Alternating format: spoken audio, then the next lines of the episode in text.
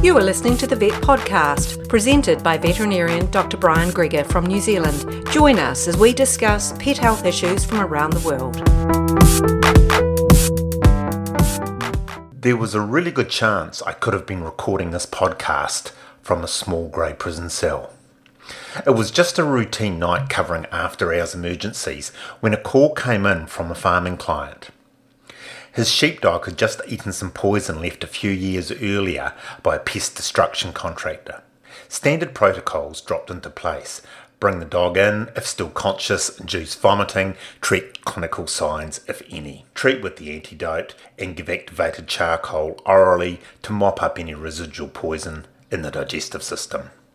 Simple, I thought. The dog arrived in looking fine. I gave the dog some medication to make it vomit anyway. The owner didn't have the poison packet, but he supplied me with the trade name. The dog vomited on cue, but as dogs do sometimes, immediately ate the vomit. Not ideal if you're trying to stop the dog from absorbing the toxin. I left the farmer in the cage with the dog, collecting the vomit as it came out, and went to call the poison centre to confirm the best course of treatment for the dog. This is where things took a gut wrenching turn. I supplied the trade name of the product to the guy on the other end of the phone. After a quick search, I heard a word I wasn't expecting cyanide.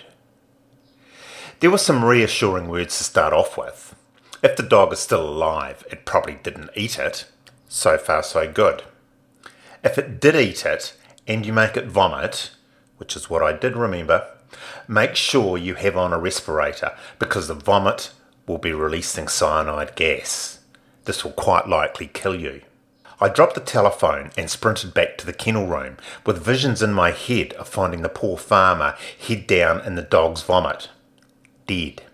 A victim of one of the most effective poisons known to man.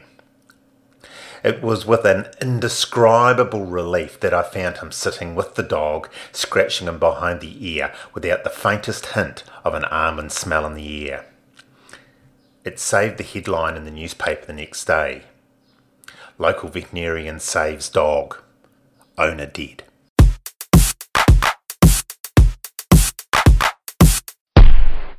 If you're a veterinarian or an animal health professional and have a story that you would like to share with us, I would love to hear from you.